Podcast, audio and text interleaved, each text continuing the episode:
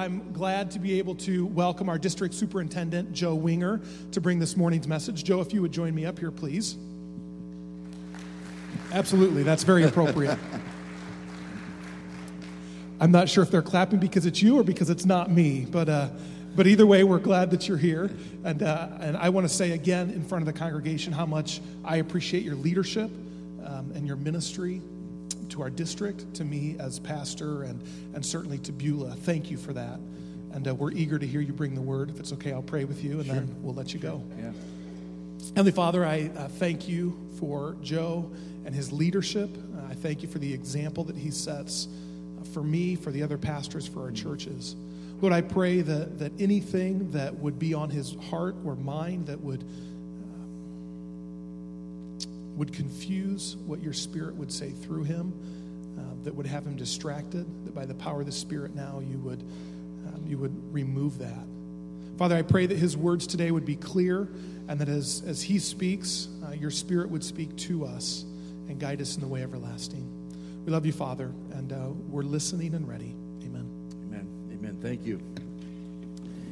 Well, it is a privilege to be with you this morning.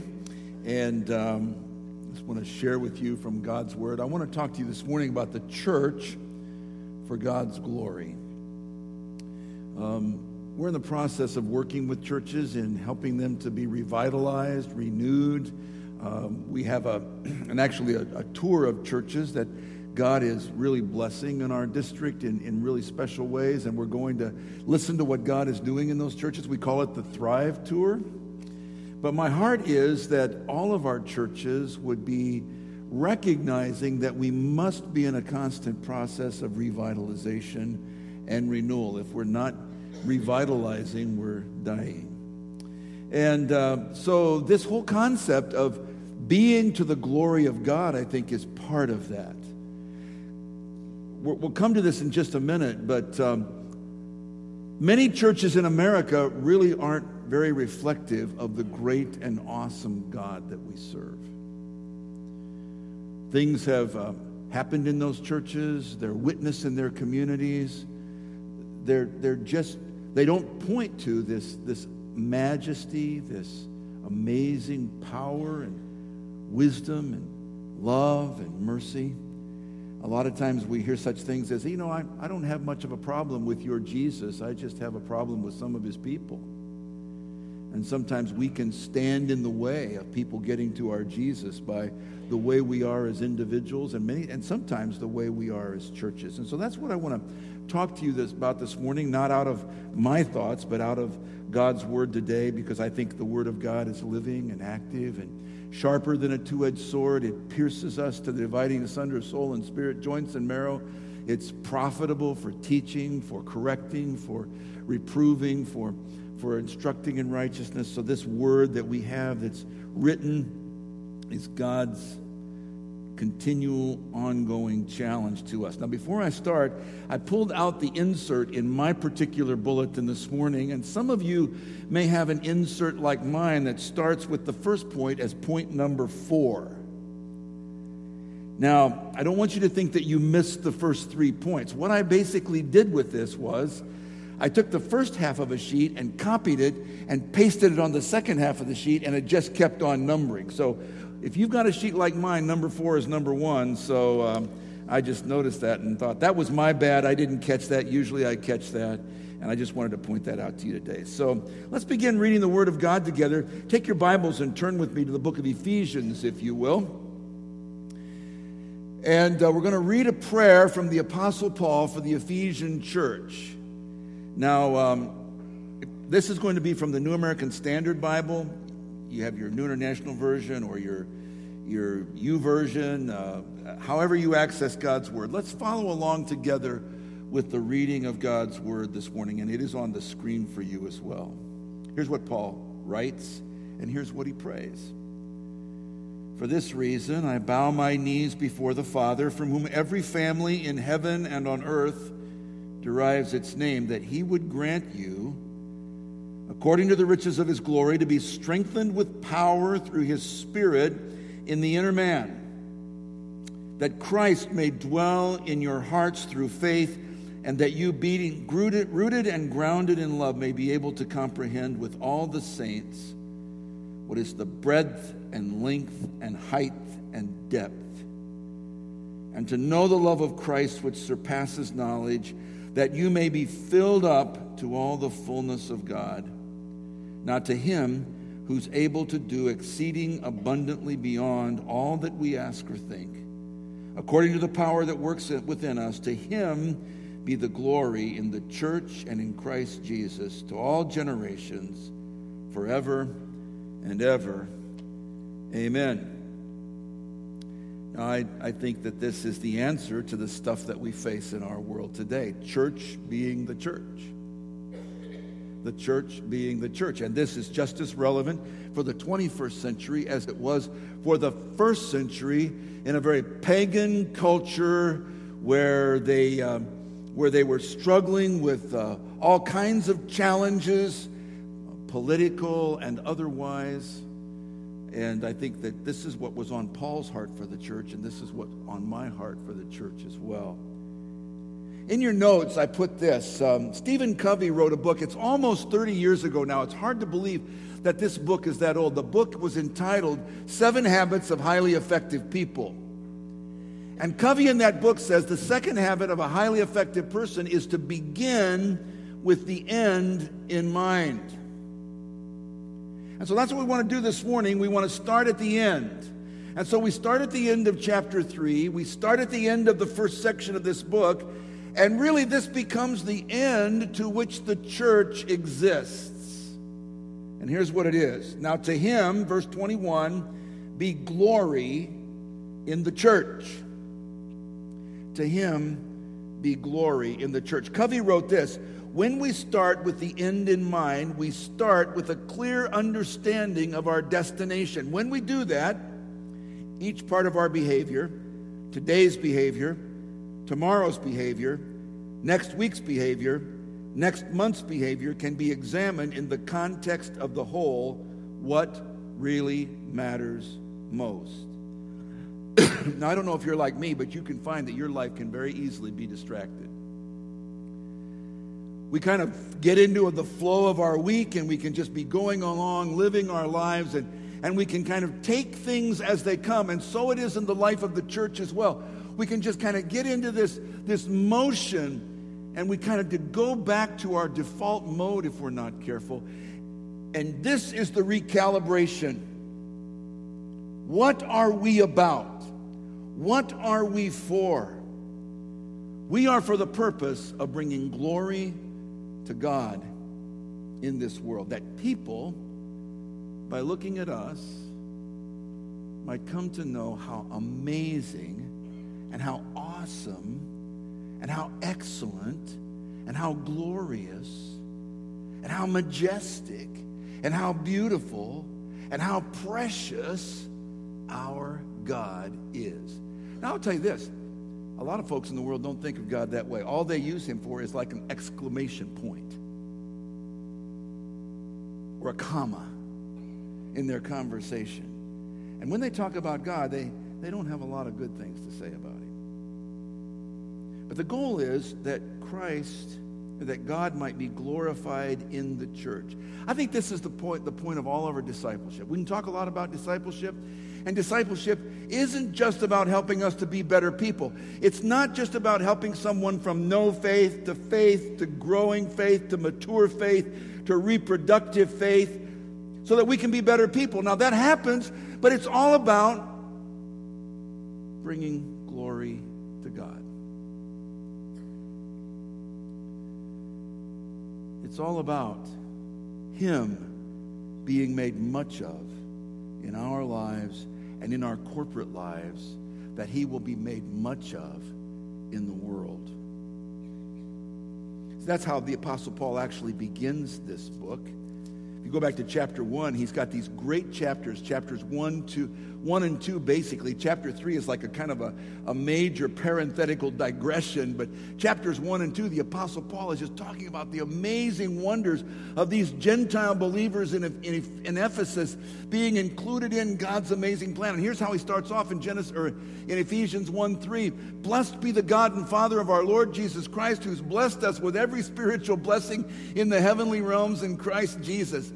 We're blessed God for his blessings with which he's blessed us, and we have all the blessings we need. We're blessed.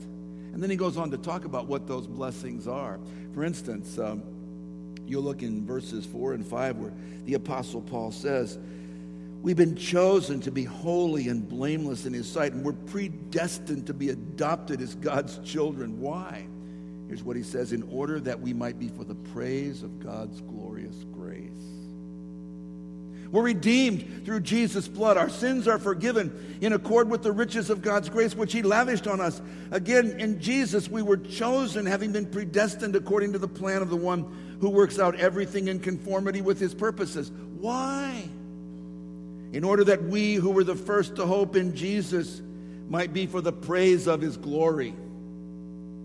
And then he says, When we heard the gospel, we believed it and received it, and were marked with the seal of the Holy Spirit, who's God's deposit to guarantee the inheritance which is ours until God has redeemed those who are his possession. Why?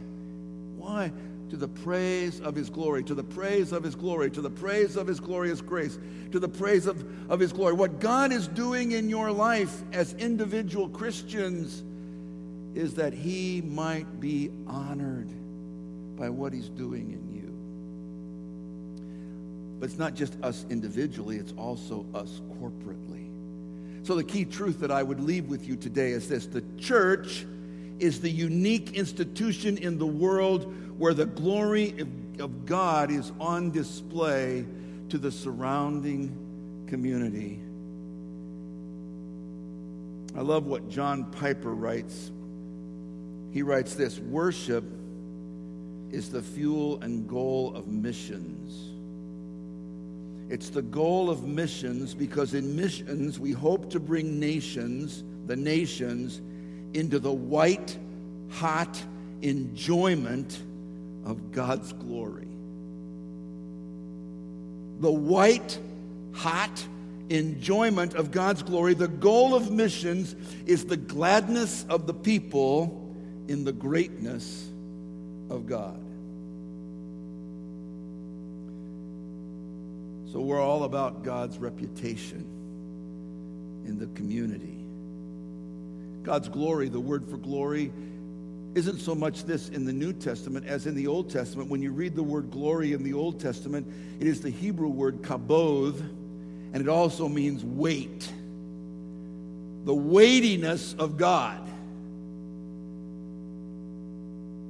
And uh, we live for helping to advance the concept of the weightiness of God in our world. My friends, that happens to us whatever age we are. That can be our, our, our end as young people, that can be our end as retired people. We go through phases of life, don't we? Childhood, teenage years, early adulthood, marriage, child rearing, children leaving the home, retirement, and then our senior years. God has a tremendous opportunity in every one of those periods of our lives to reflect His greatness in us. Come what may. God is no less glorious today than he was in previous eras in our history when great awakenings were happening. He is still glorious. And it's our privilege to live for his glory as individuals and to live for his glory as his church. Now, the Apostle Paul has come to a pivot point in this book.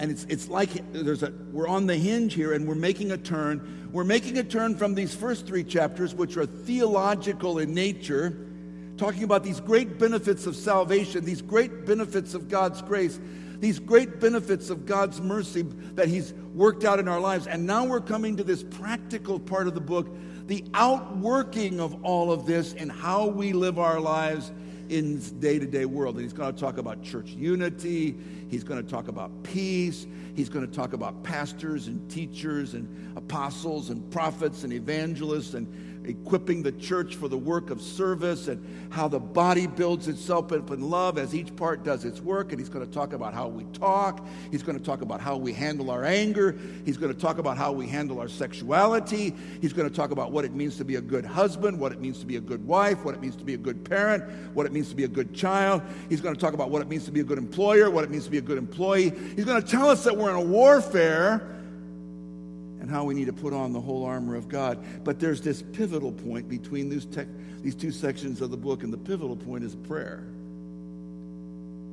Which tells me something that if we're ever going to live to the glory of God in the world, we are going to need prayer. Because you and I alone, we alone, in and of ourselves and by ourselves, as the church of Jesus Christ will never be able to f- reflect the glory of God to the degree that it needs to be reflected by ourselves. We need God's help. We need God's help. Apart from me, Jesus says, you can do nothing. And I don't think the Apostle Paul just writes about this prayer. I think he writes to them about the prayer that he prays for them. I mean, thinking about this week, how often did the Apostle Paul pray this prayer, prayer for the Ephesians and other churches? We don't know. He says, Here's what I pray for you I bow my knee before the Father, from whom every family in heaven on earth is named. I bow my knee before the one who's the source of all family. I'm the source. I'm the one you come to. I'm the one from whom you seek what you need. And so, as we go back to our key truth, the church is the unique institution in the world where the glory of God is on display to the surrounding community. We must receive what we need from the one whose glory reflects. So the Apostle Paul prays. So let me ask you just a personal question this morning. Why are we here? Why, why is there a missionary church? Why is there a missionary church, North Central District? Why is there a Beulah missionary church? Well, we're here to glorify God. And here's what it's going to take if we're going to do that. These are three requests that the Apostle Paul prays for these people. I don't think they're at random. I think they're inspired by the Holy Spirit. And I think he would say these are things that we need if we're going to live for the glory of God. It's not as if he just picks three things out of the air here. I think these things are crucial to our ongoing living to the glory of God in this world. And the first thing he prays for is this I pray that you will be strengthened with power by the Holy Spirit in your inner being. I pray that you'll be strengthened with power by the Holy Spirit in your inner being. He's writing to Christians, people that already have the Holy Spirit, but he's praying that they'll be strengthened with power by the Holy Spirit. And so, how much do we recognize our need to ask God to strengthen us with the power of the Holy Spirit? That we might live to his glory. I don't think this is a one and done kind of prayer. I prayed that this morning for me as I came to do this message today. I've been at this for 40, let's see, 75 to 90, 42 years now. Full time, professionally. I consider that sufficient to do the work that I'm doing this morning, I am a fool. And so this morning in my prayer time, I said, Oh Lord, fill me with your Holy Spirit again for this day. Strengthen me with your power. Because you see, if not, my words can land just about right there.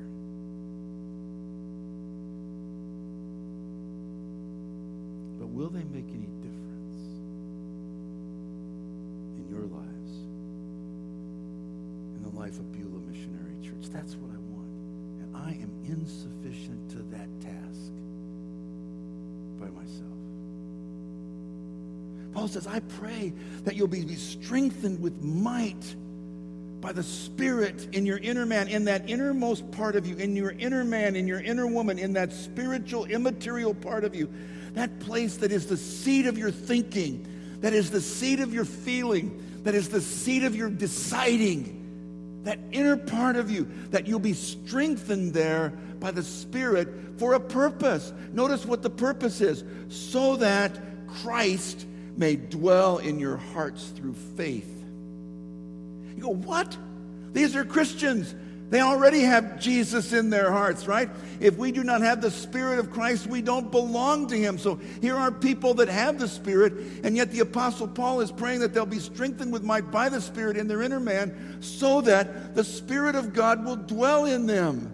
What does that mean? Well, this word dwell is an interesting word. It means owner of the house owner of the, so that Jesus may be the owner of your heart.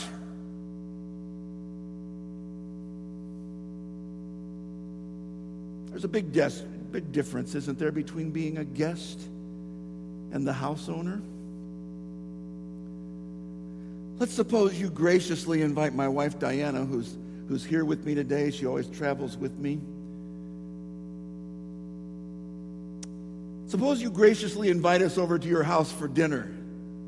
What a gracious invitation that would be. And so we come and we come into your living room and you say, Well, just make yourself at home, Pastor Joe. I've got a few things to finish up here in the kitchen. Just make yourself at home. And so we sit down in the living room and you come in after about 30 minutes of doing some things in the kitchen and you look around, you go, What in the world?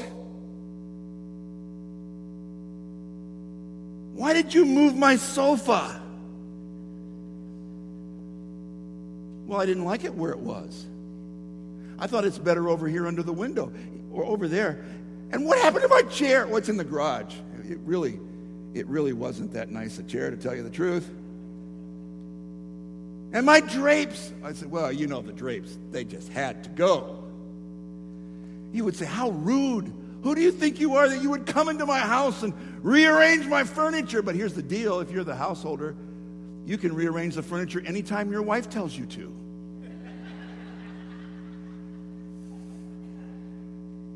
And if you're a wise man, you will. You don't have to ask anybody's permission.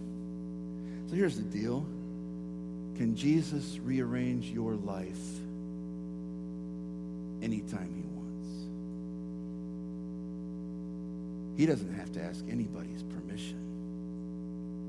And frankly, here's what I've discovered about life there are some things that he rearranges in life that I don't really like.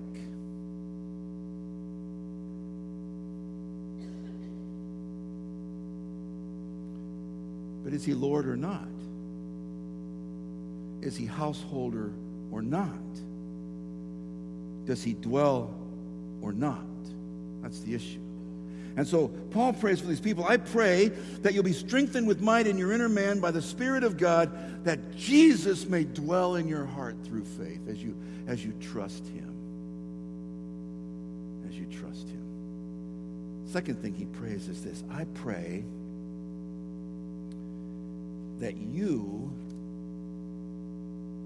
will be strengthened to know the love of Christ that is beyond knowledge. Now, that doesn't immediately show up in even the New American Standard Bible, which is a more literal translation of the Greek. It actually says here, I pray that you may be able to comprehend.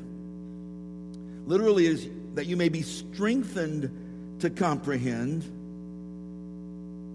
with all the saints what's the breadth and the length and the height and the depth, and to know the love of Christ which surpasses knowledge. It would make sense, wouldn't it, that if the love of Christ goes beyond what we can know in and of and by ourselves, we need help to know the love of Christ.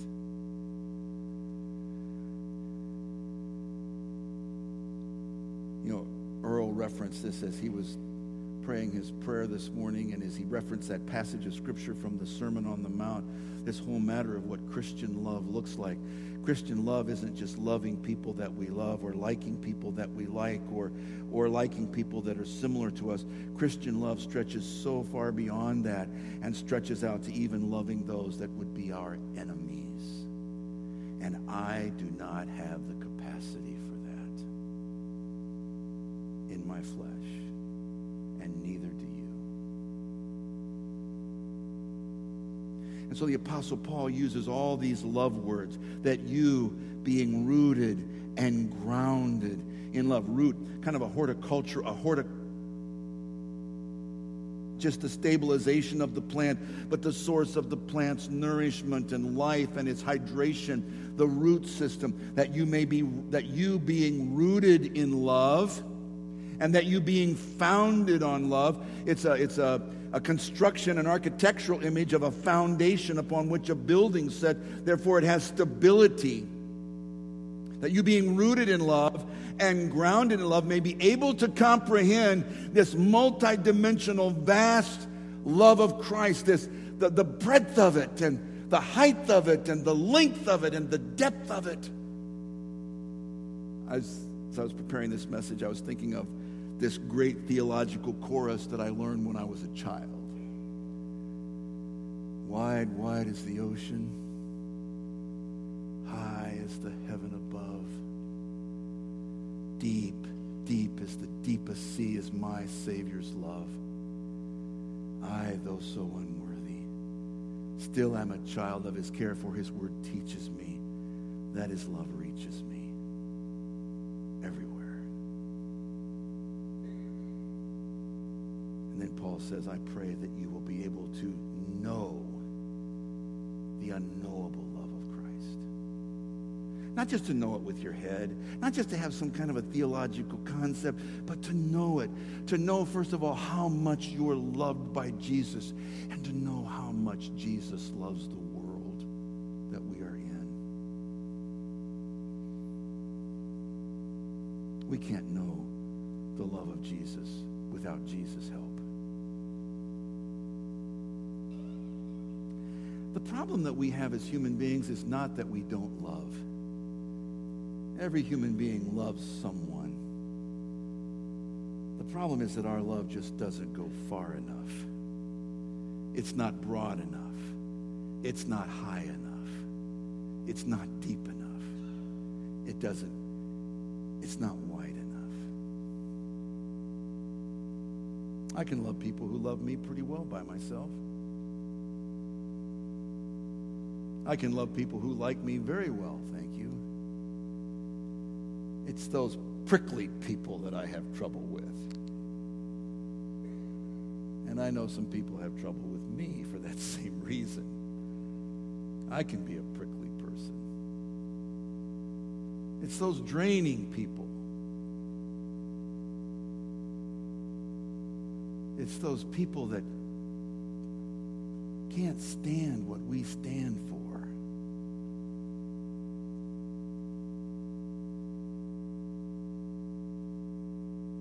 It's those people that oppose us. Those people who would kill us. How do we love? How do we love in this current culture? It's really getting challenging, isn't it? There's never been a day in my life like we are facing today in the 21st century American culture. Kind of like, what happened to courtesy? What happened to manners? What happened to self restraint? There are so many people out there giving us a piece of our mind that, we can, that they can ill afford to lose. That's the world we live in, though. So, how are we going to love in a world like that? We're going to love because we are strengthened by the presence of the Spirit of God within us to love like Jesus loved.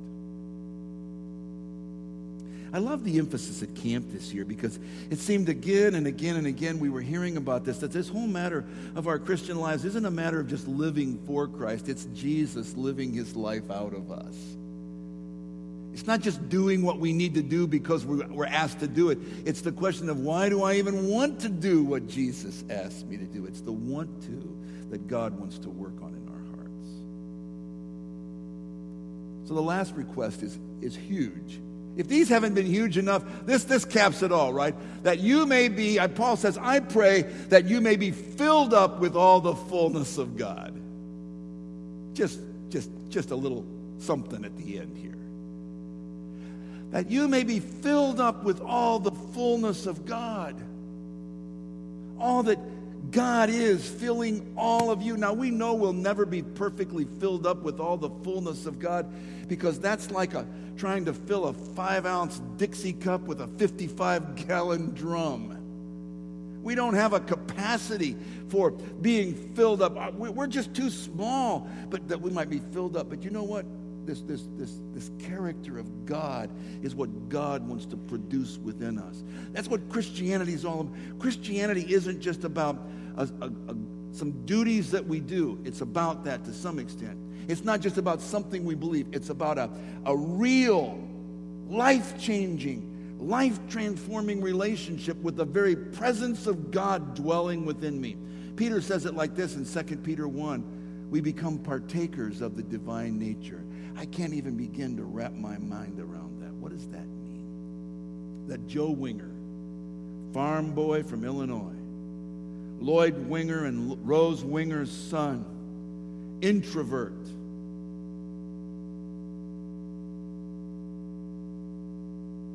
can somehow be indwelt by God. By God. Love what C.S. Lewis said. We all come into this world the son and daughter of someone. We can go out of this world sons and daughters of the living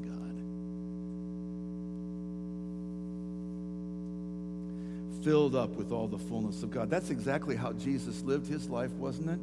Jesus said, Hey, the words that I say, they're not my words. The things that I do, they're not what I do. I just do what I see my Father doing. I just say what I hear my Father saying. The Father was present, with, present within him. God, God dwelled in him. Not the Father was present in him. God was in him. But he also spent time with his Father, listening to him. And that's what Jesus wants to do with us. That when I go out these doors in a little while, and when we go out these doors and you go to your place, when you go to school this week, God goes to school with you. When you go to work this week to the factory, God goes to the factory with you. When you go back to your family gatherings, whatever that might be, God goes into your family with you and into your neighborhood with you and to the store with you.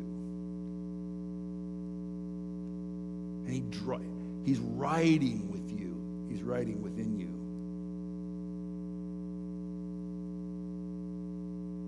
So Paul prays, I pray that you'll be strengthened with might in the inner man by the Holy Spirit, that, that Jesus may dwell in your hearts through faith. I pray that you, being rooted and grounded in love, may have the strength to grasp what is the height and the depth and the length and the breadth, and that you might know the unknowable love of Christ. And I pray that you might be filled up with all the fullness of God for this, for this end.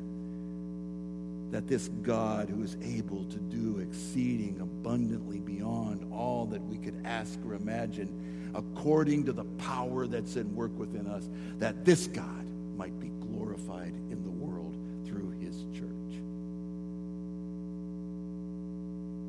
And I can just see all the Ephesians coming together in team huddle, putting their hands in the break as they go out to do exactly that. So, time for some inventory this morning as we wrap this up. So, out of, out of whose strength do you live? Yours or God's? Do you regularly ask the Lord to fill you with his Holy Spirit and to strengthen you with might in your inner man by his Spirit? It's interesting that Jesus taught us in the Lord's Prayer to pray, Give us this day our daily bread. And I don't think that just has to do with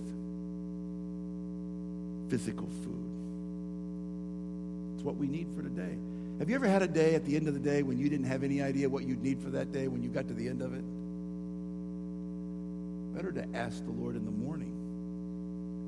Lord, give me what I'll need for this day. I don't even know what I need for this day. I know I'll need some wisdom. I know I'll need some courage. I know I'll need some strength. I know I'll need some patience. But Lord, I don't even know what I'll need by the end of the day. Will you give it to me as I need it, like your manna? Second question Who owns your heart and to what degree? Is it you or Jesus? Who calls the shots in your life? Third question To what degree have you been strengthened to know the unknowable love of Jesus? Can you say with the Apostle Paul, the love of Christ controls me? It has me in its grip. This is a question that I, it's probably the one for me. I was walking down the street the other day, walking down the sidewalk, walking my dog, I just asked the Lord, Lord, how loving am I really? How loving am I really?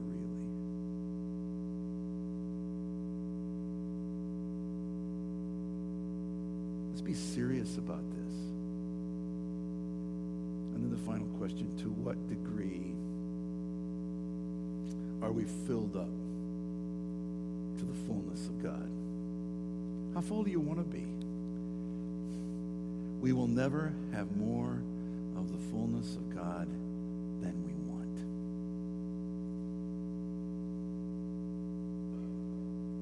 And the Apostle Paul prays this prayer because I think this prayer is a necessary prayer. I think it is a prayer that he, he sees as crucial to their ongoing capacity to live out their ongoing capacity to live out their lives to his glory in this world. So I've actually written a prayer, kind of based on the Apostle Paul's prayer. I don't normally write my prayers, but this is the prayer that I wrote. Lord, give us a desire to live for your glory. Stir up within us this passion to help men and women, young people and children that we come into contact with to make much of you because we make much of you. Fill us with your spirit. Empower us by your spirit in our inner beings. We surrender ourselves again to you this morning. We surrender ourselves again to you, Jesus, to be the owner of our hearts. We give you permission to do as you will in us and with us. Father, strengthen us that we might be able to grasp the height and depth and length and breadth of Jesus' love and to know that love that is beyond human knowing. Captivate us afresh by how much Jesus loves us and how he wants to love the world through us. Fill us up to all your fullness, Father. May Jesus live out of us. Help us to feel as he feels and to see as he sees. We ask that, that you, the God who's able to do exceedingly more than all we could ask or imagine, might be made much of in this world in and through your Son and in and through your church. We desire that more and more and more you would be given the place that you deserve and that the knowledge of your glory would fill the earth as the waters fill the seas. In Jesus' name, and all God's people said, Amen. May it be so in our lives. God bless you all.